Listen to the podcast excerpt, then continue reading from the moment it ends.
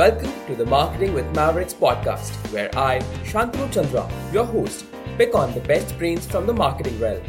Today, we have a very special guest who I can confidently say is the most loved person in our MBA school at William & Mary. He himself hosts a podcast on leadership and business and is one of my inspirations to staying positive. Let's welcome Ken White, Associate Dean at Raymond A. Mason School of Business. Welcome, Dean White. How are you today? I'm wonderful. Thank you. Thanks for the invitation. Congratulations on being placed uh, number 30. Yeah, thank um, you. Yeah, our latest ranking. Yeah, very pleased to see that. Do you mind tell us something about yourself. Grew up in Pittsburgh, which is about five, six hours from, from Williamsburg. Uh, two older brothers, a mom and a dad, and we grew up in a family business. My father owned his own business it was appliance stores basically, especially vacuum cleaners and sewing machines. And so we we grew up at the dinner table talking a lot about business, about customer service, uh, about making sure the customer got what they needed. How do you how do you reach the customer? So I can't imagine too many dinner table conversations that didn't have something to do with business, marketing, okay. connecting with customers. So that's sort of in our DNA in our family. So was that your segue to the marketing universe? Uh, you know, yes and no. I mean, uh, none of us, my, my other two brothers and I, were not interested in taking over the business. And I don't, I don't, think my father wanted us to take it over either. I mean, he, he wanted us to do what we wanted to do. But yeah, grew up that way. I, my brothers, everyone in the neighborhood, we were sports fanatics. We, whatever sport was in season, we would play it. And we loved athletics. And I can very clearly remember when I was eight years old, it was a Sunday lunch and someone at the table asked me what I wanted to do when I grew up. And I gave them the answer that every every one of my friends would have given them. And I said, well, I'll either play for the Pirates or the Steelers. So I'll play professional football or baseball, right? And I didn't get a great response. And, and I thought for just a moment and I said, or I'll announce the games on the radio. Okay. And everybody at the table just nodded like, yeah, yeah. And so that day, eh, when I was eight, I decided that was my thing. And so I will pursue communication, and I did. Started doing radio play by play as a teenager. Did that in college, transitioned into television, and spent my 20s working in television as the guy who you'd see at 6 and 11 on the news and do the, do the sports. And then eventually was asked to teach a class in communication okay. and said, sure, uh, let's, that'll be fun. And that's what got me to higher education. I taught in higher education for seven years and was given the opportunity to be the chief marketing officer uh, of, of, a university. I think really because n- no one else fit the bill, and I was the closest one, and, and, it was supposed to be a temporary assignment, okay. and that led me into that field for a number of years until I finally transitioned into a role similar to what I have now as Associate Dean of the MBA and the executive programs here. How do you feel the transition has helped you grow in terms of communication and marketing? Yeah, having having those understanding of, of communication and marketing to me gives you the the world view of other. You know, you're, you're always focused on other people, the the customer, the audience, the other individual. Regardless of my role, that's where I always tend to be, and I think that came from that business background and that marketing experience. It's just not about you. You know, it's just not about you at all. It's about the people with whom you're trying to connect. And um, to me, that's been helpful and, and, and been the, the, the key to my success, so to speak, in the roles I've had. If you focus on the people you're trying to serve, things, things should work out just fine. Shifting the track, what is the most maverick task within the realms of marketing you have done or probably have seen some other entity perform?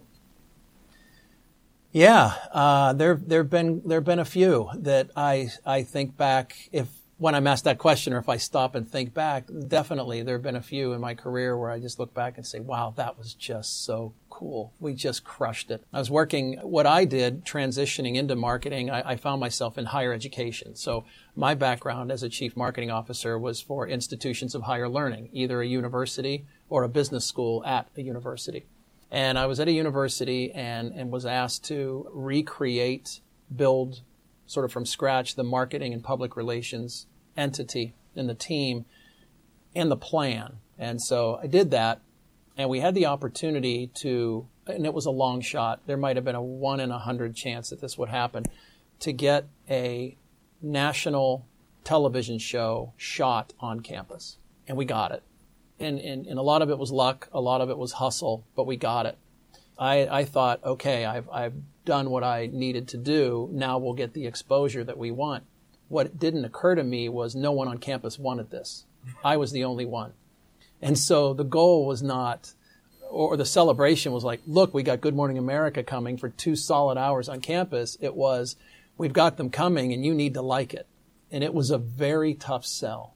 Virtually no one was excited about this. You know, we don't want them here. They should leave us alone.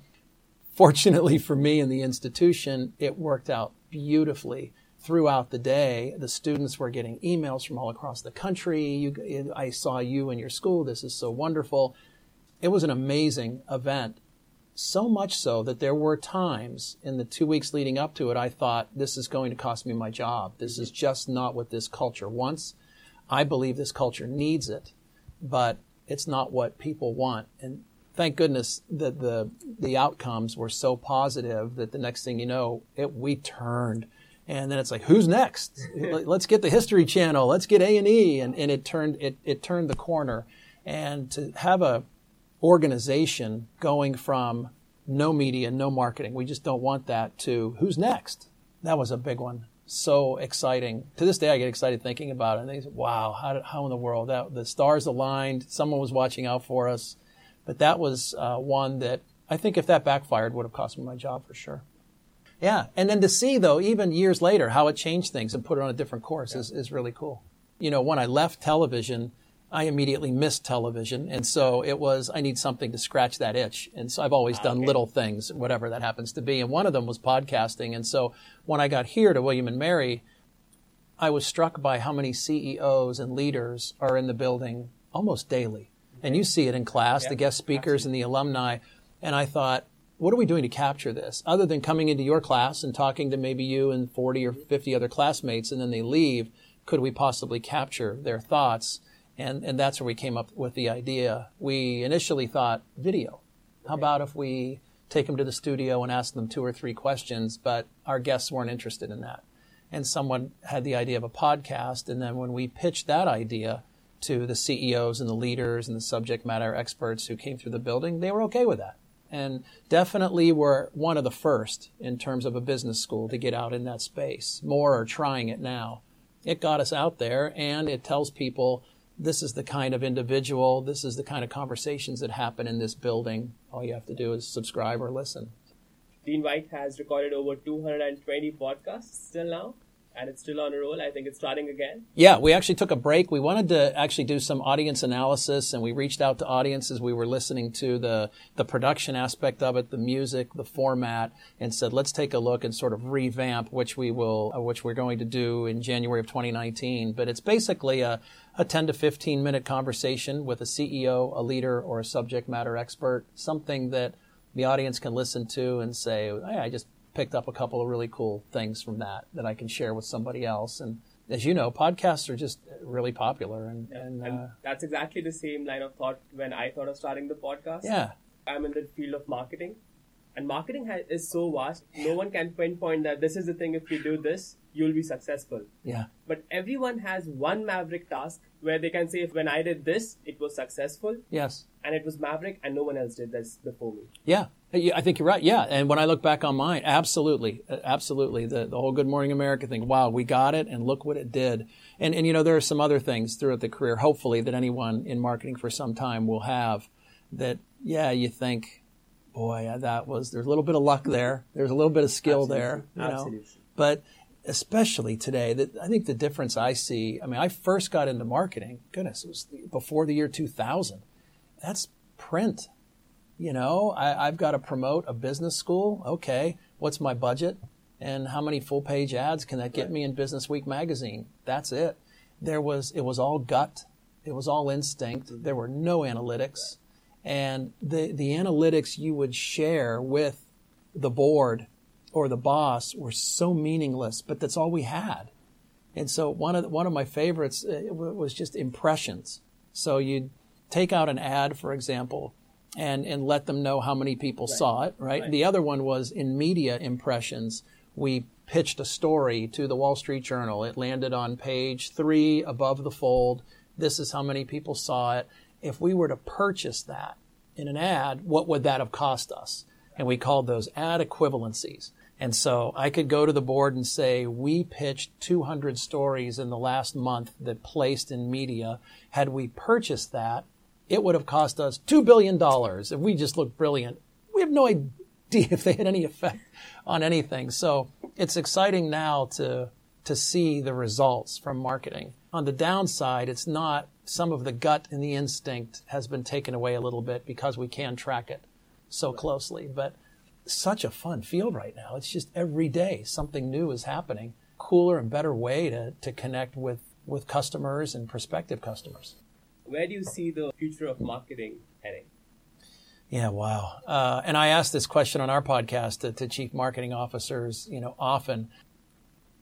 Communities, I think. I would say two things. Uh, it used to be just get content. It was all about content. Now I think the, the organizations that are successful are building their own communities. In fact, they're actually, number one, creating their own news. They're not asking people to go to the Associated Press or go to Twitter or go to LinkedIn for your news. We're going to create it for you. And then we want you, Mr. and Ms. Customer, to talk about that news on our site. Mm-hmm. So I think brands and, and marketers are now in the business of creating these communities.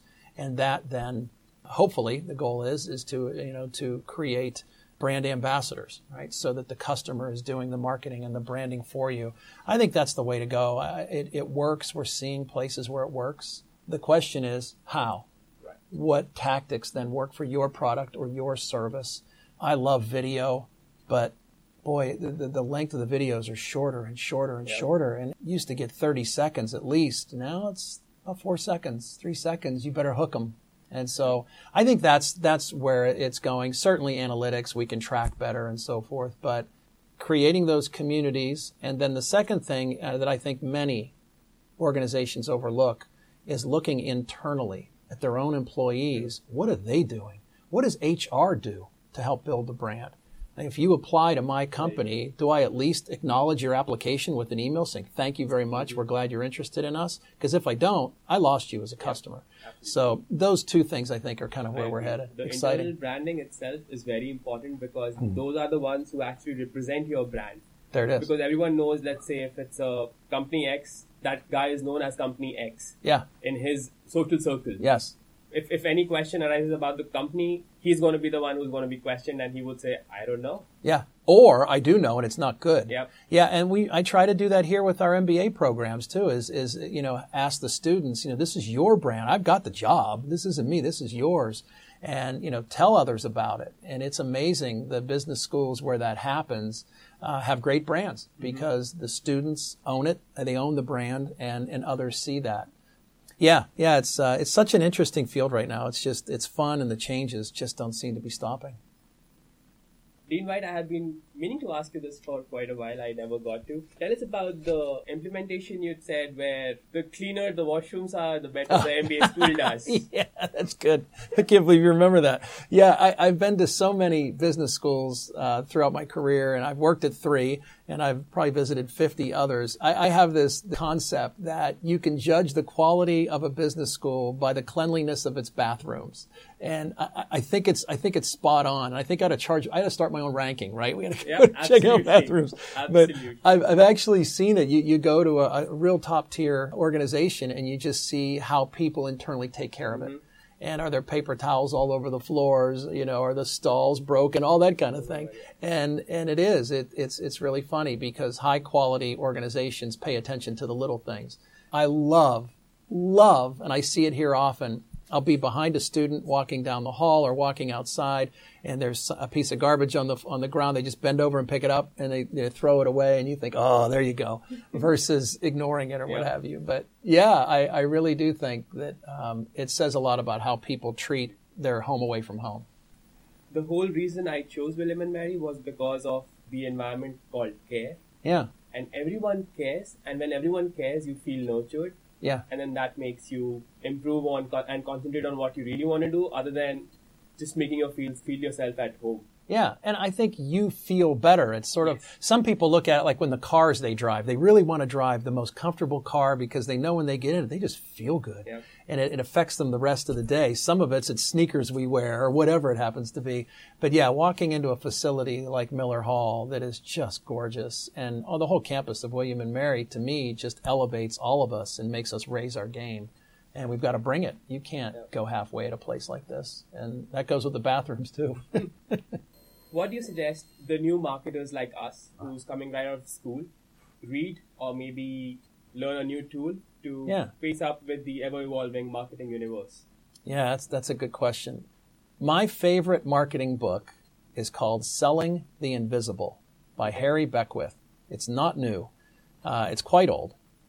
I liked it because when I first got into the marketing role, I was realizing, okay, I'm, I'm branding and marketing and, and promoting and selling higher education, which is intangible, it's invisible. And so, how, how do you do that? And not only does he nail it, I think, in, in the advice he gives, but it's the way he wrote it. The book could be read in an uh, hour and a half, maybe, but each chapter is two pages. So you could knock out a chapter in seconds. And I, I, I like that. And that's much more strategic and in, in, the, in the viewpoint of uh, the, the global view of what it is we do. I like that. The Blue Ocean, I, I like Blue Ocean a lot. That, that, that's just a great one, right? Are you doing the same thing everybody else is doing? You're just not going to get anywhere. true. Those two are more classics. I, I like that. And, and I do think marketers today, in terms of education, they don't have to be data analysts by any means, but anything we can do to just get some acumen in terms of analytics and how it works can be helpful. Thanks a lot, Dean White. Um, any last words for my listeners? Uh, no, it's just, just been a real pleasure. And, and, you know, I think for those who, if they enjoy audiences, and especially if you enjoy audience and the product or the service, I can't imagine a better place than, than marketing because you're coming every day saying, I believe in this Right. and I believe in reaching out to people and their life is going to be different and better at some level, whether it's because of the shoes they wear, the car they drive, or where they go to school, and I can play a role in that. That's that's that's a good way to make a living. Thank you so much. Thank you. My pleasure. Very good. You're great. You're excellent. Really good question.